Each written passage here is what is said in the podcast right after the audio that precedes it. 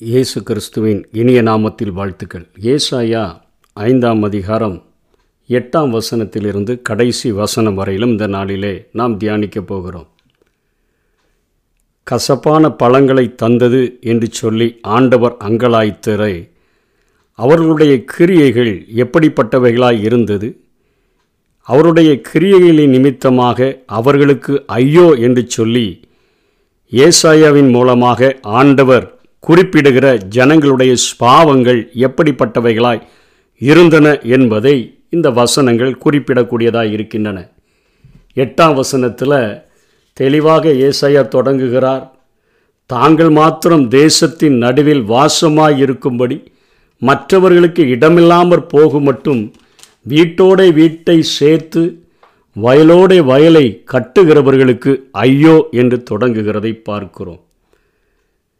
இஸ்ரவேலே நீ பலனற்ற திராட்சை செடி என்று சொல்லி ஓசியா பத்தாம் அதிகாரம் ஒன்றாம் வசனத்தில் அது தனக்குத்தானே கனி கொடுக்கிறது என்பது போல வெளியே பார்ப்பதற்கு அருமையாக கொளுத்து காணப்பட்டு உள்ளே ஆன்மீக வளர்ச்சியின்றி காணப்படக்கூடிய நிலைமையில் தங்களை மாத்திரம் பெருக்கி கொண்டு தங்களுடைய வீட்டோட வீட்டை சேர்த்து வயலோட வயலை கட்டி வாழணும் அப்படின்னு நினைக்கிறவர்களுக்கு இன்னைக்கு சொல்லுகிறது போல் மண்ணிலும் பொன்னிலும் காசை போடு என்று சொல்லுகிறது போல அப்படி போடுகிறவர்களுக்கு ஐயோ என்று வேதம் குறிப்பிடுகிறதை பார்க்கிறோம். இயேசு கிறிஸ்துவினிடத்தில் கேட்டால் அவர் சொல்லுவார் அநித்தியமான உலகப் பொருள்களினால் உங்களுக்கு சிநேகிதர்களை சம்பாதியுங்கள். நீங்கள் மாழும் பொழுது உங்களை நித்திய வீடுகளிலே அவர்கள் உங்களை ஏற்றுக்கொள்ள வேண்டும். அதற்காக நீங்கள் இந்த அனித்தியமான உலகப் பொருள்களை சிநேகிதர்களை சம்பாதிப்பதற்கு பயன்படுத்துங்கள் என்று ஆண்டவர் சொல்லுகிறார். ஆனால் நீங்கள் தங்கள் வசதிகளுக்கு மேலே வசதிகள் வீடுகளுக்கு மேலே வீடுகள் வயல்களுக்கு மேலே வயல்களை கட்டினா ஆண்டவர் சொல்கிறார் ஐயோ போட்டுட்டு அந்த வீடுகளில் அது எல்லாம் பாலாகி போயிடும் அந்த வீடுகளில் குடியிருக்க முடியாமல் மாறிவிடும் என்று சொல்லி ஆண்டவர் எச்சரிக்கிறதை பார்க்கிறோம். அதே போல் நிலங்களை நிறைய வாங்கிட்டு நான் விவசாயம் செஞ்சிருவேன் அப்படி செஞ்சிருவேன்னு சொல்கிறவர்களுக்கு பத்து ஏக்கர் நிலத்தில் திராட்சை ரசத்தை போட்டு திராட்சை தோட்டத்தை போட்டு அதில் ரிசல்ட்டு பார்த்தா ஒரே ஒரு படி ரசம்தான் உங்களுக்கு கிடைக்கும். ஒரு கள விதை என்பது இரநூத்தி ஐம்பத்தைந்து லிட்டரை குறிக்கக்கூடிய அந்த காரியமானது. இல்லது பத்து மரக்கால் என்று சொல்லக்கூடிய அந்த அளவுக்கு விதையை விதைச்சிங்கன்னா குறுனி விளையும் ஒரு மரக்கால் தான் வித விளைக்கும் விளை விளைக்க விளைவிக்கப்படும் என்று சொல்லி இங்கே ஏசாயாவின் மூலமாக ஆண்டவர் சொல்லுகிறதை பார்க்கிறோம். ஆதி நாட்களில் நம்முடைய முன்னோர்கள் சொல்லுவார்கள் நாங்கள் மடியில் பணத்தை கட்டிட்டு கொண்டு போய் சாக்கு நிறைய பொருட்களை வாங்கிட்டு வந்தோம். ஆனால் இன்னைக்கு சாக்கு நிறைய பணத்தை கொண்டு போயிட்டு கொஞ்சம் மடியில் தான் கொஞ்சம் ஜாமானத்தை வாங்கிட்டு வர முடியுது பொருட்களை வாங்கிட்டு வர முடியுது. என்று சொல்லுகிறது போல ஒரு மரக்கால் விதைத்து பத்து மரக்கால் அறுக்கிறது வேற பத்து மரக்காலை விதைச்சிட்டு ஒரு மரக்கால் அறுக்கிற நிலைமைக்கு மாறிவிடும் என்று சொல்லி ஆண்டவர் எச்சரிக்கிறதை பார்க்கிறோம். ரெண்டாவதாக யாருக்கு ஐயோ என்று சொல்லுகிறார்?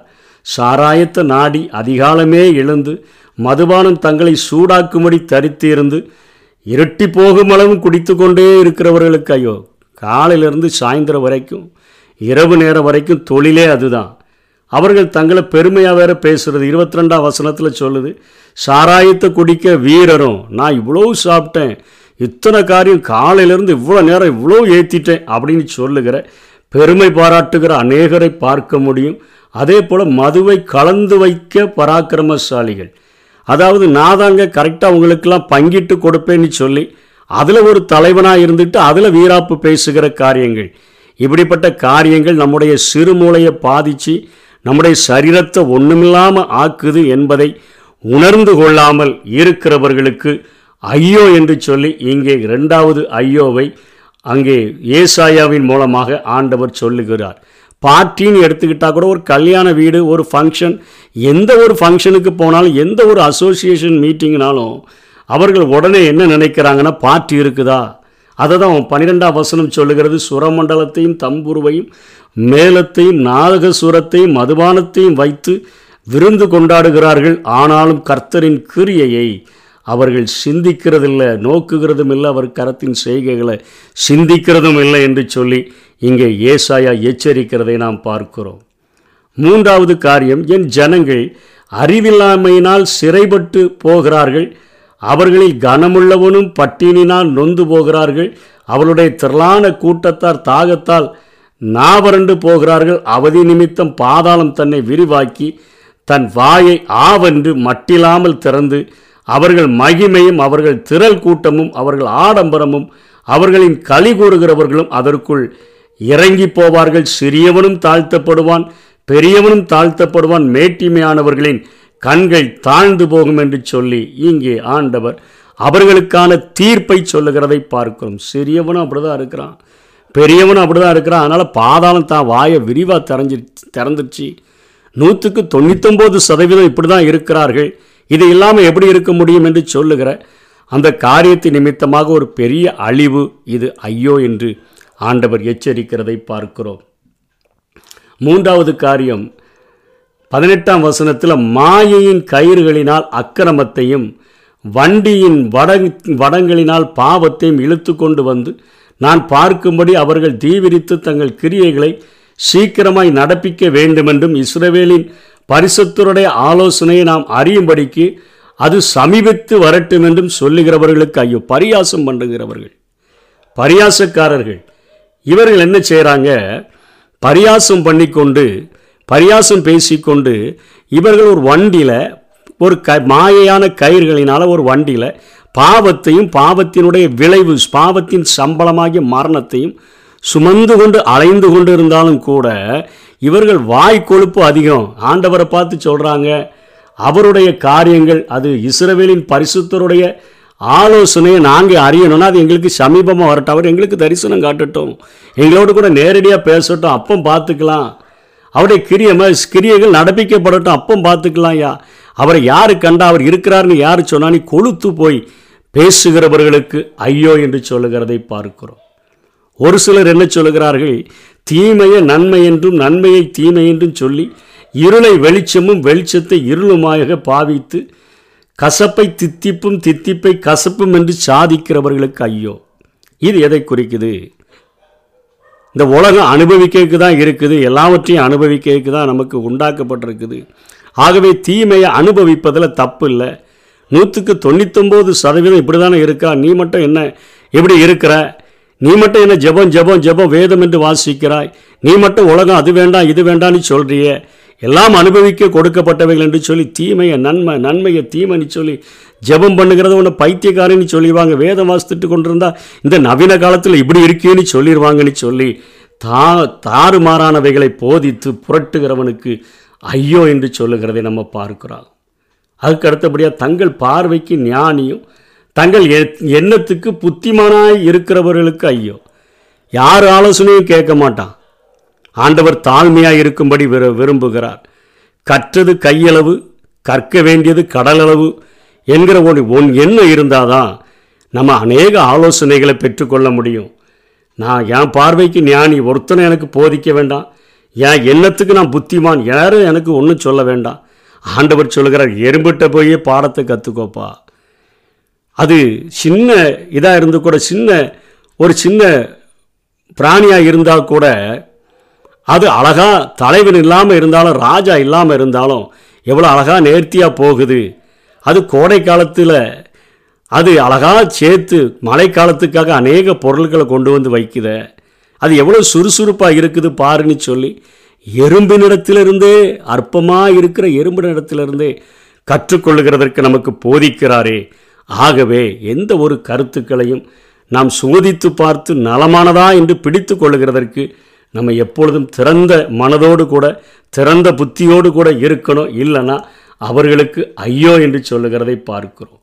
இந்த சாராயத்தை குடிச்சிட்டு பரிதானத்தை வாங்கி லஞ்சத்தை வாங்கி அவங்க நீதியை புரட்டுகிறார்களே நீதிமானி நியாயத்தை அவனுக்கு விரோதமாய் புரட்டுகிறவர்களுக்கு ஐயோ சிறுமையும் எளிமையானவருடைய நியாயத்தை புரட்டினா அவர்களுக்கு ஐயோ என்று சொல்லி இத்தனை ஐயோக்களை போட்டு இங்கே ஏசாயா முடிக்கிறதை பார்க்கிறோம். இப்படி செய்கிறவர்களுடைய கிரியைகளும் அவர்களுடைய செயல்களும் ஆண்டவருக்கு கசப்பான அனுபவத்தை தந்ததின் நிமித்தமாக ஆண்டவர் அக்னி ஜுவாலை இது நிமித்தம் அக்னி ஜுவாலை வைக்கோலை பட்சிப்பது போல செத்த நெருப்புக்கு இரையாகி எரிந்து போவது போல ஓலையினால் செய்யப்பட்ட செத்தையும் வைக்கோலும் எப்படி அக்னி ஜுவாலையிலையும் நெருப்புலையும் அப்படியே சாம்பலாக போயிருமோ அதே போல அவர்கள் வாடி போயிடுவாங்க அவர்கள் வேதத்தை வெறுத்து இஸ்ரவேலுடைய பரிசுத்தருடைய வசனத்தை அசட்ட பண்ணபடினால ஆண்டவர் பாவிகளை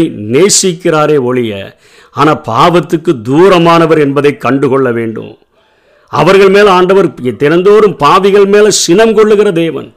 இந்த இருபத்தி ஐந்தாம் வசனத்தில் சொல்லப்படுகிறது அவர் இவ்வளவு செஞ்ச பிறகு அவர் அடித்தார். எல்லா அவ இவை எல்லாவற்றிலும் அவருடைய கோபம் ஆறாமல் இன்னும் அவருடைய கை நீட்டினபடியே இருக்கிறது என்று சொல்லப்படுகிறது. இந்த ஏசாயாவினால் சொல்லப்பட்ட காரியங்களில் இஸ்ரவேல் அங்கே அசிரியர்களால் அழிக்கப்பட்டது யூதா நேபுகாத்து நேச்சாரால் நொறுக்கப்பட்டது எல்லா காரியமும் நடந்துருச்சு. ஆனாலும் இன்னும் அவருடைய கோபம் ஆறலை. அவருடைய கை நீட்டினபடியே இருக்குது. பாவத்துக்கு விரோதமா. ஆண்டவுடைய கை நீட்டினபடியே இருக்குது. என்ன என்ன சொல்கிறாரு அந்த காரியத்தை தொடர்ந்து அவர்களுக்கு எப்படி அழிவு வந்துச்சு? தூரத்தில் உள்ள ஜாதியாருக்கு ஒரு கொடியை ஏற்றி அவர்களை பூமியின் கடையாந்திரங்களிலிருந்து பயில் காட்டி அழைப்பார். பயில் காட்டி என்பது சீல்கை ஒளி என்று சொல்கிற மாதிரி விசில் அடித்து கொடி அழகான ஒரு கொடியை செஞ்சு ஃபார் சேல் அப்படின்னு போட்டுட்டாருன்னா வேலையை எடுத்துட்டோம்ப்பா அன்னைக்கு இவர்களுக்கு நான் பகலில் மேகஸ்தம்பமாக இரவில் அக்னி ஸ்தம்பமாக இருந்தேன். இப்பொழுது இவருடைய அனுபவங்கள் இவருடைய கிரியைகள் செய்கைகள் எனக்கு கசப்பான அனுபவங்களை தந்தபடினால நான் வேலையை எடுத்து போட்டு அடப்பெல்லாம் எடுத்துட்டேன். நான் அதனால் நான் வந்து ஒரு ஃபார் சேல் என்று போட்டுட்டேன். யாருனாலும் வந்து வேலை பேசலாம். யாருனாலும் உங்கள் மனசுக்கு தோன்றினபடி செய்யலாம் என்று சொல்லி வேலியை எடுத்து போட்டுட்டு ஒரு சீல்கை ஒளியை எழுப்பி விசில் அடித்து இந்த காரியங்கள் ஃபார் சேல் என்று போடப்பட்டிருக்கிறது. இதுவரைக்கும் நாட் ஃபார் சேல்னு வேலி அடைச்சி அழகா நற்குல திராட்சை கனிகளை தரும்னு எதிர்பார்த்தேன். கசப்பானவைகளை தந்ததுனால விட்டு கொடுத்துட்டேன் என்று சொல்லி அங்கே சத்ருவினுடைய பலத்தையும் ஆண்டவர் அங்கே சொல்லுகிறதை பார்க்கிறோம். தொடர்ச்சியாக அவர் சொல்கிறாரு அவர் அப்படியே வேலையை எடுத்துட்டாருன்னா சாத்தா ஹார்ட் ஒர்க்கராக இருக்கிறதுனால இரவும் பகலும் நம்மையில் குற்றம் சுமத்துகிறவனாக இருக்கிறபடினால கொஞ்ச காலம் உண்டென்று அவன் அத்தனை தீவிரமாய் உழைக்கிறபடினால அவன் தீவிரமும் வேகமுமாய் வந்து அதில் அவன்கிட்ட விடாய்த்தவன் இடறுகிறவன் இல்லை அவன் தூங்குறதில்ல உறங்குறதில்ல நம்ம தான் தூங்கிடுறோம் உறங்கிடுறோம் நம்ம தான் இடறிடுறோம். ஆனால் சாத்தான் அவன் அப்படியே வந்து நம்மை அவனுடைய இடுப்பின் கச்சையை அவிழ்க்காம பாதரட்சியினுடைய வார் அருந்து போகாமல் ரொம்ப ஜாக்கிரதையாக இருந்து அவனுடைய அம்புகள் அத்தனை கூர்மையாக இருக்குது. அவனுடைய வில்லுகள் நாணேற்றப்பட்ட எப்பவுமே ரெடியாக இருக்கிறான். எப்போ அழிக்கலாம்? திருடன் திருடவும் கொல்லவும் அழிக்கிறவும் அவ்வளோ தீவிரமாக வருகிறான். ஆண்டவர் வேலி அடைச்சி அடைச்சி எடுத்து போட்டார்னா அவன் நாசம் பண்ணுகிறதற்கு அத்தனையாய் அவன் ஓடி வர்றான். அவனுடைய குதிரையினுடைய குழம்புகள் எல்லாம் கற்பாற மாதிரி அவ்வளோ ஸ்ட்ராங்காக இருக்குது. அது ஓடி வருது. அவர்கள் உருளைகள் சுழல் காற்று மாதிரி அவருடைய ரதங்கள் அத்தனை ஸ்ட்ராங்காக வச்சிருக்கிறான். அவர்கள் கெர்ச்சிப்பு சிங்கத்தை போல் இருக்குது. அவர்கள் அந்த யுத்தத்தை பண்ணும்போது ஆதி நாட்களில் மிகவும் சத்தம் போட்டு இரைச்சல் பண்ணி அவர்கள் யுத்தம் பண்ணுகிறவர்களாக இருந்தபடினால ஏசாயா அதை தரிசனம் கண்டு எழுதுகிறார். அவர்களுடைய கெர்ச்சிப்பு சிங்கத்தின் கெர்ச்சிப்பு போல் இருக்கிறது. பால சிங்கத்தைப் போல கெர்ச்சித்து உருமி இரையை பிடித்து தப்புவிக்கிறவன் இல்லாமல் அதை எடுத்துக்கொண்டு போய் விடுவார்கள் ஆண்டவர் தான் வேலையை பிடுங்கி போட்டார. அவருடைய கோபம் அவருடைய கைகள் நீட்டினபடியே இருக்குது. அவருடைய கோபம் இன்னும் ஆறலையே. அது நிமித்தமாக அவர் ஆண்டவர் அவர்களை அசீரியர்களுக்கும் நேபுகாத் நேச்சாருக்கும் பாபிலோனுகேருக்கும் ஒப்பு கொடுத்ததை பார்க்கிறோம். அன்ன நாட்களில் அவங்க சமுத்திரம் இறைவது போல அவர்களுக்கு விரோதமாக இறைவார்கள். அப்பொழுது தேசத்தை பார்த்தால் இதோ அந்தகாரமும் வியாகுலமும் உண்டாகும். ஒரே இருட்டாக இருக்கிற மாதிரி தான் இருக்கும். எப்போ என் வாழ்க்கையில் விடியல் வரும் நீ காக்கிறது போல வியாகுலங்கள் பெருகிவிடும். அதன் மேகங்களினால் வெளிச்சம் இருண்டு போகும் பிரச்சனைகளின் நிமித்தமாக அவருடைய வாழ்க்கை இருண்டு போகும் என்று சொல்லி இங்கே ஏசாயா தீர்க்க தரிசனம் உரைக்கிறார் இன்றைக்கி நம்முடைய வாழ்க்கையிலையும் இப்படிப்பட்ட கசப்பான அனுபவங்களை தரக்கூடிய கிரியைகள் நம்மிடத்தில் காணப்பட்டது என்று சொன்னால் இந்த ஆறு வகையான இந்த சுபாவங்கள் நம்மிலே காணப்பட்டது என்று சொன்னால் கர்த்தருடைய கை நமக்கும் நீட்டியபடியே இருக்கும். அவருடைய கோபம் ஆறாமல் இருக்கும். நியாய தீர்ப்பையும் குறித்து தான் இங்கே ஏசாயா பேசுகிறார். சத்தியத்தை அறிவீர்கள் சத்தியம் உங்களை விடுதலையாக்கும். இந்த சத்தியத்தை அறிந்து கொண்டால் இதிலிருந்து நாம் விடுதலை பெற்றோம் என்று சொன்னால் கர்த்தரால் ஆசீர்வதிக்கப்படுவோம் மாற்றோம் என்று எதிர்த்து நிற்போமானால் பட்டயத்திற்கு இரையாவும். கர்த்தர்தாமே நம்மை ஆயத்தப்படுத்துவாராக. ஆமே பெருமை என்ற வலையில் விழாதே அது வறுமையை கொண்டு வந்திடும். பணத்திலே மயங்கி விடாதே உன்னை பாதாளம் கொண்டு போய்விடும். நீ பணத்திலே மயங்கி விடாதே உன்னை பாதாளம் கொண்டு போய்விடும். காத்துக்கொள் காத்துக்கொள். பெற்றுக்கொண்ட அபிஷேகத்தை காத்துக்கொள். நீ காத்துக்கொள் காத்துக்கொள். பெற்றுக்கொண்ட அபிஷேகத்தை காத்துக்கொள்.